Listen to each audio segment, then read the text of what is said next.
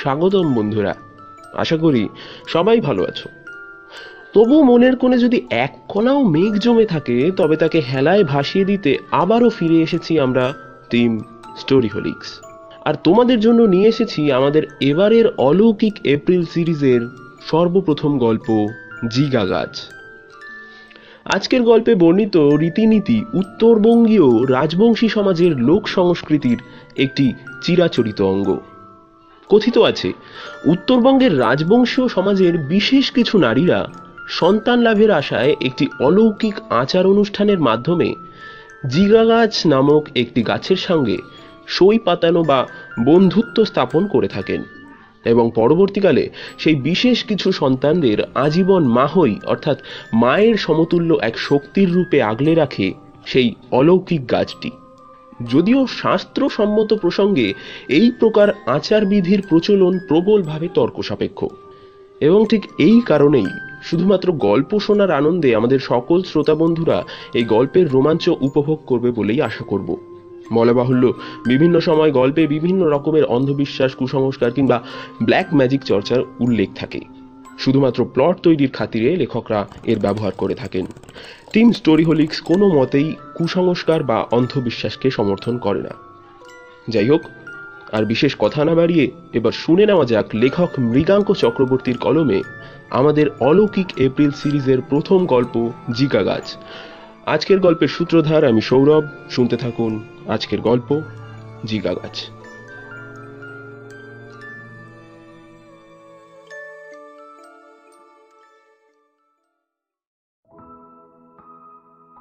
পাড়াগাঁয়ের লোকেরা গাছটিকে ডাকতো জিগা গাছ নামে। লোকেরা বলতো, এই গাছটার নাকি মৃত্যু নেই। বকুল প্রথম জিগা গাছের ব্যাপারে শোনে জুইয়ের কাছে। লক্ষিন্দর মাঝির স্ত্রী জুই। বিয়ের ছয় ছয়টা বছর কেটে গেলেও পেটে বাচ্চা আসছিল না। শেষমেশ জুইকে এলাকার কে যেন বলেছিল জিগা গাছের সাথে সই পাতাতে। পেটে বাচ্চা আসবেই। জুইয়ের মুখে কথাটা শুনে অবাক হয়ে জিজ্ঞেস করে বকুল। জিগা গাছের সাথে সই পাতা মানে? হেসে ওঠে জুই। তারপর কানের কাছে মুখ নিয়ে গিয়ে স্বর নামিয়ে উত্তর দেয়। আরে বিয়াতি বৌদির যদি আগের এক দুটো বাচ্চা জন্মাবার আগেই মারা যায় কিংবা যারা পন্থা তারা যদি জিগা গাছের সাথে সই মানে বন্ধু পাতায় তবে পেটে বাচ্চা আসবেন। কিন্তু গাছের সাথে বন্ধু কীভাবে পাতায়? অবাক হয়ে জিজ্ঞেস করে বকুল। আর এসে সময় হলে বলে দেব খুন তুই সই পাতিয়ে দেখতে পারিস। তোরও তো। কথাটা শেষ না করেই থেমে যায় জুই। মুহূর্তে বকুলের মনটা ভার হয়ে যায়। পর পর দুবার পোয়াতি হয়েও মরা বাচ্চা এসেছে বকুলের পেটে। শাশুড়ি পাকা সুরে কথা শোনাতে ছাড়েনি। কি একটা মেয়ে ছেলে ঘরে এনে তুললাম। দু দুটো বাচ্চা। দুটাই মরা এলো। অলক্ষণে যত সব। স্বামী লোকটা নেহাত খারাপ না। আলাদা করে মুখে কিচ্ছু বলেনি। কিন্তু চোখে মুখে একটা চাপা অসন্তোষ। বকুল সমস্তটাই দেখে বোঝে কিন্তু মুখে কোনো কথা বলে না। ওঝা, বদ্যি ডেকে হোক কিংবা তাবিজ, ধাগা পরিয়ে হোক, কোনোটাতেই কিচ্ছু লাভ হয়নি।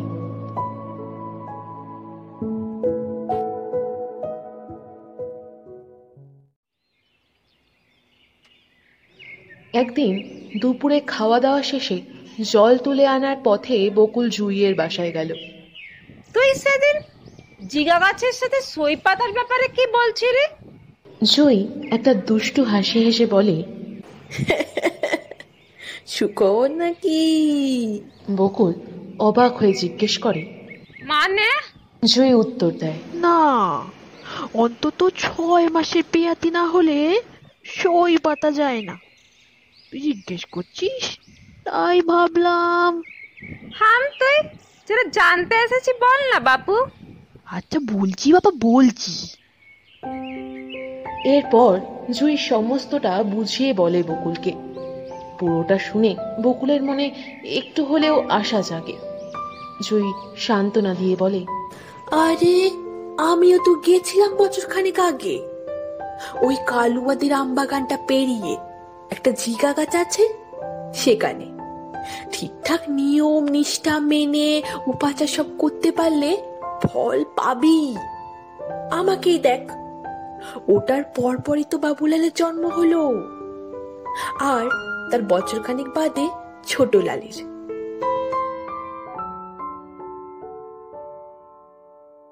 সন্ধ্যের পর বকুলের স্বামী নন্দু বাসায় ফিরলে বকুল তাকে সবটা জানায়। এত কিছুই যখন চেষ্টা চরিত্র করা হলো, এটাও আর বাদ থাকে কেন?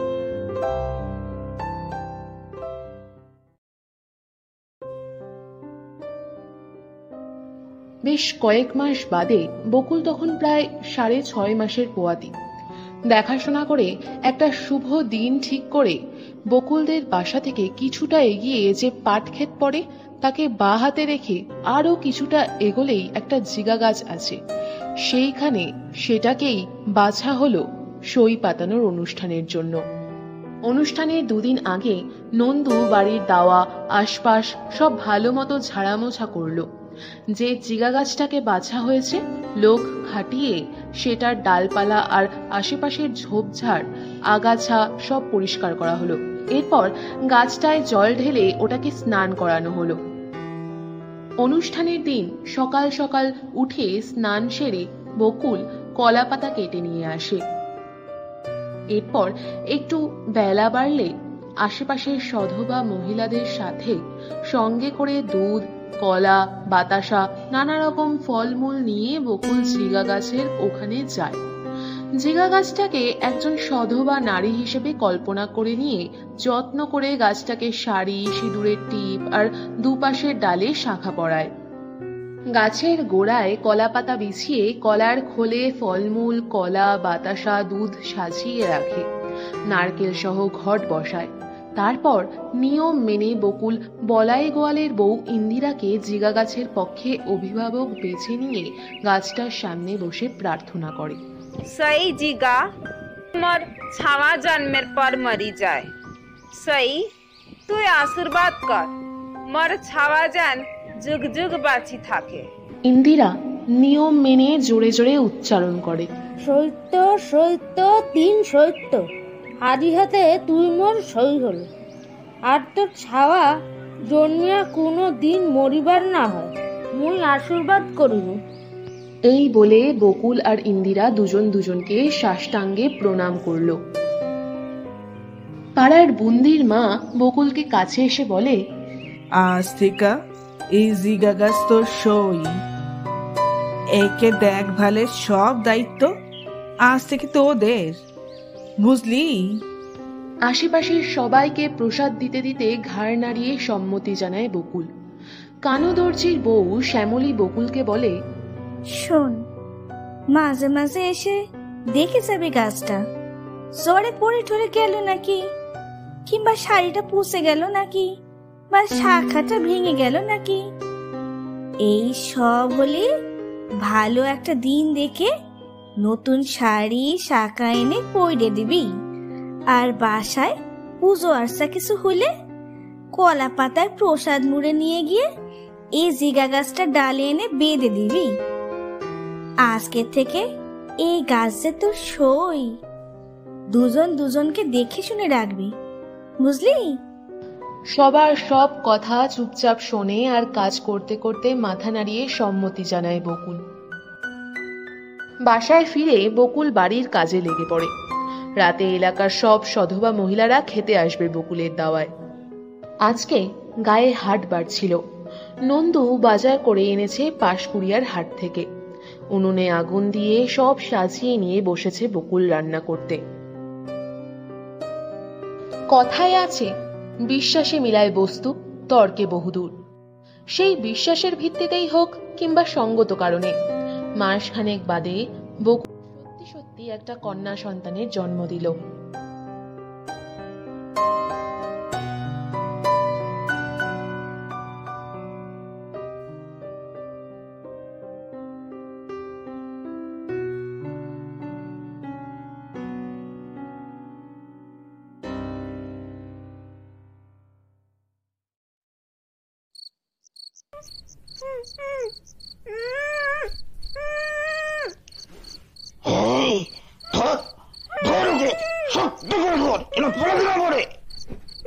প্যান্টের বেল্ট আলগা করে বোতাম খুলতে খুলতে শাসিয়ে ওঠে ছেলেটা ওদের বন্ধুদের উদ্দেশ্যে। টিউশন থেকে আজ ছুটি হতে হতে রাত হয়ে গেছিল। এদিকে রাস্তাটা বড্ড শুনশান। কুয়াশায় রাস্তা থেকে আশেপাশের চারদিক ভালো দেখা যায় না। অস্পষ্ট দেখা যাচ্ছে দূরের এক দুটো বাড়িতে টিমটিমে আলো জ্বলছে। মাহই জিগা গাছটা পেরিয়ে পাটক্ষেতের ওদিকে রাস্তাটা ধরে আশা বাসায় ফিরছিল। অন্ধকার রাস্তায় একা আসতে দেখে ঝাঁপিয়ে পড়ল ছেলেগুলো আসার উপর রাস্তার পাশের পাটক্ষেতের কোণে মুখ চেপে টানতে টানতে নিয়ে গিয়ে ওকে জবরদস্তি মাটিতে শুইয়ে একজন শক্ত করে হাত দুটো চেপে ধরলো আর অন্য আরেকজন পা দুটো। আশা হাত পা ছটফট করে ছাড়ানোর চেষ্টা করে, কিন্তু কিছুতেই ছাড়াতে পারে না। তারস্বরে চিৎকার করতে যাবে, অমনি ওদের মধ্যে থেকে একজন শক্ত করে মুখটা চেপে ধরে আসা চাপা দেওয়া হাতের ফাঁক দিয়ে কেবল অস্পষ্ট গোঙানির শব্দ ভেসে আসছে। ধমকে ওঠে ওদের মধ্যে একটা ছেলে। তারপর ওর বন্ধুদের উদ্দেশ্যে চিল্লিয়ে বলে, এই আরাম চাদা বলেছি না, আগে ওকে কেউ ছুটি না। আগে আমি করব, তারপর ওদের মুখ থেকে বিশ্রী পান খাওয়া মদের গন্ধ ভেসে আসছে। কি জঘন্য সে মুখের ভাষা। হঠাৎ পেছনে একটা মহিলা কণ্ঠস্বর শুনে পেছনে ফিরে তাকায়। ওকে ওকে ছেড়ে দাও দোহাই তোমাদের। ও নেহাতি বাচ্চা এভাবে ওর জীবনটা নষ্ট করো না। ছেড়ে দাও ওকে দয়া করো। কাতর আকুতি ফুটে উঠেছে মহিলার গলায়। পরনে আর পৌড়ে শাড়ি মাথায় ঘোমটা টানা কপালে গোল করে সিঁদুরের টিপ। ছেলেদের মধ্যে থেকে শাসিয়ে ওঠে একজন। কে বে? পড়ে এখান থেকে পড়। নাহলে এই মেয়ের সাথে তোকেও। কথা শেষ হওয়ার আগেই মহিলা আবার হাত জোর করে অনুরোধের সুরে ওদের বলে মেয়েটা মেয়েটাকে ছেড়ে দাও দয়া করে ওর কোনো ক্ষতি করো না। কি ক্ষতি করেছে বলো মেয়েটা তোমাদের? হ্যাঁ? ওকে ছেড়ে দাও দোহাই তোমাদের। এবার মেজাজ ঠিক রাখতে পারে না ছেলেগুলো। আশাকে ফেলে ওদের মধ্যে থেকে একজন এগিয়ে আসে বউটার দিকে। ভালো কথা তো কানে ঢোকে না। আগে তোকে বিলা করব তারপর ওই মেয়েটাকে দেখছি। এই বলে যেই মুহূর্তে ছেলেটা এগিয়ে এসে বউটাকে ছুঁয়েছে অমনি কারেন্টের মতো ছিটকে দূরে পড়ে গেল যেন ছেলেটাকে কেউ কারেন্টের শখ দিয়েছে। ছেলেদের মধ্যে একজন ব্যাপারটা ঠিক আজ করতে না পেরে বউটার কাছে এগিয়ে গিয়ে ওর কাঁধ ধরে ঝাঁকিয়ে শাসানের সুরে বলে ওঠে কি করেছিস তুই ওর সাথে? ওভাবে ছিটকে পড়ে গেল কীভাবে? কি করেছিস? সত্যি করে বল বল বলছি। বউটার কাঁধ ধরে ঝাঁকুনি দিতেই ছেলেটা শিউরে উঠল ভয়। বউটার সমস্ত শরীর বরফের মতো ঠান্ডা। এত ঠান্ডা কখনো জীবিত মানুষের শরীর হয়? চিন্তাটা মাথায় চাড়া দিতেই ভয়ে আর অজানা একটা আতঙ্কে পিছিয়ে আসে ছেলেটা। ইতিমধ্যে ছেলেগুলো সবাই বউটার থেকে নিরাপদ দূরত্বে সরে এসেছে। তার মুখে সেই ভয় সুলভ অসহায়তা আর নেই। কোনো কাতর অনুনয়ের সুর নেই, বরং ঠোঁটের কোণে ফুটে উঠেছে একটা পাশবিক হাসি। চোখে, মুখে একটা হিংস্রতা যেন নিমেষে সব গিলে খেয়ে ফেলবে। ছেলেগুলো ভয় গুটিয়ে গেছে। ওদের চোখে, মুখে ভয়, গলা শুকিয়ে গেছে। চিৎকার করবে, কিন্তু গলা দিয়ে সেই আওয়াজ বেরোচ্ছে না।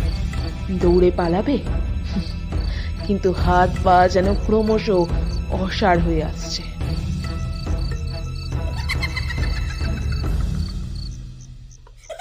মিশমিশে কালো রাতে মেঘ চিরে বউটার পিসাচিনি হাসি চারপাশে ছড়িয়ে পড়ল। শান্ত বাতাস হঠাৎ করে অশান্ত হয়ে উঠছে, যেন ঝড় নামবে। তুমুল ঝড়ে সব লণ্ডভণ্ড হয়ে যাবে নিমেষে। ঘুমটা সরে গিয়ে বউটার চুল হাওয়ায় উড়ছে উত্তাল হয়ে। ওর সারা শরীর ধবধবে সাদা, যেন শরীরে রক্তের নাম মাত্র নেই। শরীর থেকে যেন একটা উজ্জ্বল জ্যোতি বেরোচ্ছে। এবার নৃশংস চাহনিতে ব্যঙ্গ মাখা সুরে ছেলেগুলোর দিকে তাকিয়ে বউটা বলল আয় ছিঁড়ে খাবি বলেছিলি না? আয় খেয়ে ফেল আমাকে। আয়। তারপর আবার সেই পাশবিক হাসি। মৃত্যুকে এত আগে থেকে ওরা কোনোদিন দেখেনি। হঠাৎ ছেলেদের মধ্যে একজন গায়ের সমস্ত শক্তি দিয়ে উঠে দাঁড়িয়ে পালাতে চেষ্টা করল। অমনি চোখের সামনে বাদ বাকি ছেলেগুলো দেখল, বউটার একটা হাত ক্রমশ লম্বা হয়ে ডালপালা ছড়িয়ে ঢুকে গেল ছেলেটার বুক চিরে। হাত নয়, যেন ধারালো ছুরি। ছেলেটার শরীরের সমস্ত স্পন্দন এক মুহূর্তে থেমে গেল। চোখের সামনে জল জ্যান্ত ছেলেটা এখন আর হাত পা নাড়াচ্ছে না। চোখে মুখে কিছুক্ষণ আগেও ফুটে ওঠা উল্লাস শান্ত, যেন নিশ্চিন্তে চোখ বুজে ঘুমাচ্ছে। আতঙ্কে চিৎকার করে কেঁদে ফেলল বাকি ছেলেগুলো। ছেলেটার নিস্তেজ শরীরটা দিয়ে রক্ত ছড়িয়ে পড়ছে, আর বউটার মুখে পাশবিক আর আকাশ কাঁপানো পিসাচিনী হাসি। আশা এক কোণে ভয় গুটিয়ে বসে সমস্তটা লক্ষ্য করছে। এবার আশার চোখের সামনে যা ঘটল, তা সে কোনো দিন ভুলতে পারবে না। ছেলেগুলোর চারপাশে ঘন কুয়াশা জমাট বেঁধেছে। এত ভারী কুয়াশা, এক জায়গায় দাঁড়িয়ে পাশের জনকে ঠিকঠাক ঠাওর করা যায় না। ক্রমশ সেই ঘন কুয়াশা আষ্টে পৃষ্ঠে জড়িয়ে নিচ্ছে ওদের।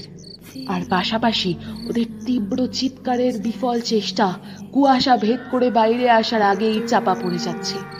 কিছুক্ষণ বাদে চারিদিকে ঘন কুয়াশা আর কোনো আওয়াজ শোনা যাচ্ছে না ওদের। আশা আতঙ্কে গুটিয়ে নেয় নিজেকে।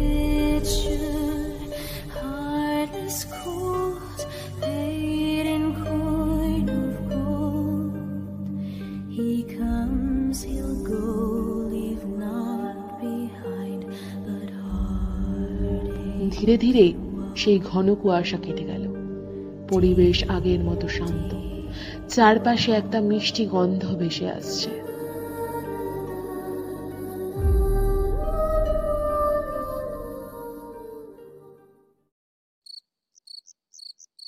উঠে দাঁড়িয়ে এগিয়ে আসে আশা। সামনে কিচ্ছু নেই। কিছুক্ষণ আগেও যে নৃশংস ঘটনা চোখের সামনে দেখেছিল সে, এখন যেন সেই সব কিছু উধাও, যেন নিমেষে কর্পূরের মতো উবে গেছে মুহূর্তের মধ্যে। রাত অনেক হয়েছে। বাড়ির সবাই হয়তো চিন্তা করছে। আর সময় নষ্ট না করে মাটি থেকে ব্যাগটা তুলে নিয়ে দৌড়ে বাড়ির দিকে ছুটে যায় আশা।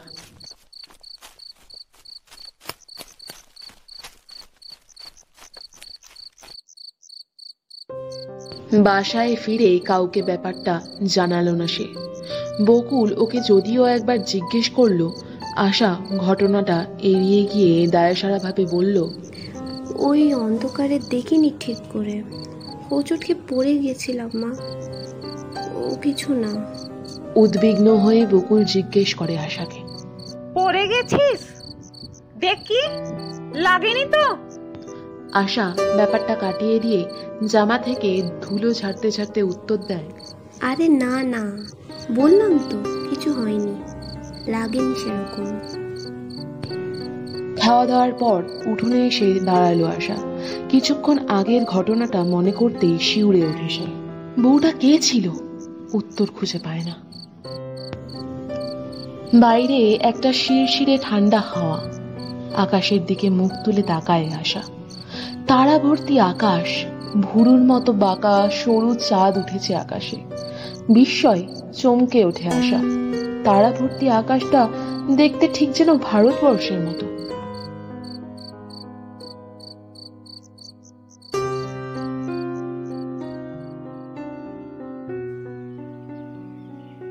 পরদিন সকালে পাটক্ষেত পার করে গোয়ালপট্টির অধিকটায় মাটিতে ছড়িয়ে ছিটিয়ে পড়ে থাকা লাশগুলো লক্ষ্য করল ওই এলাকার কয়েকজন।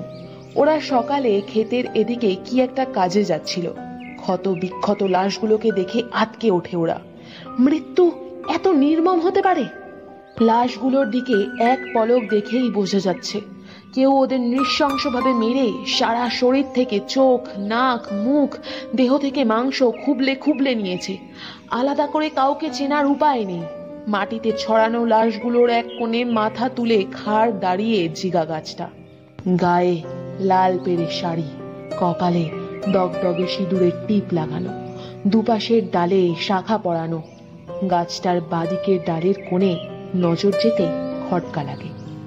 ডাল বেয়ে মাটিতে গড়িয়ে পড়ছে ফোটা ফোটা কাঁচা রক্ত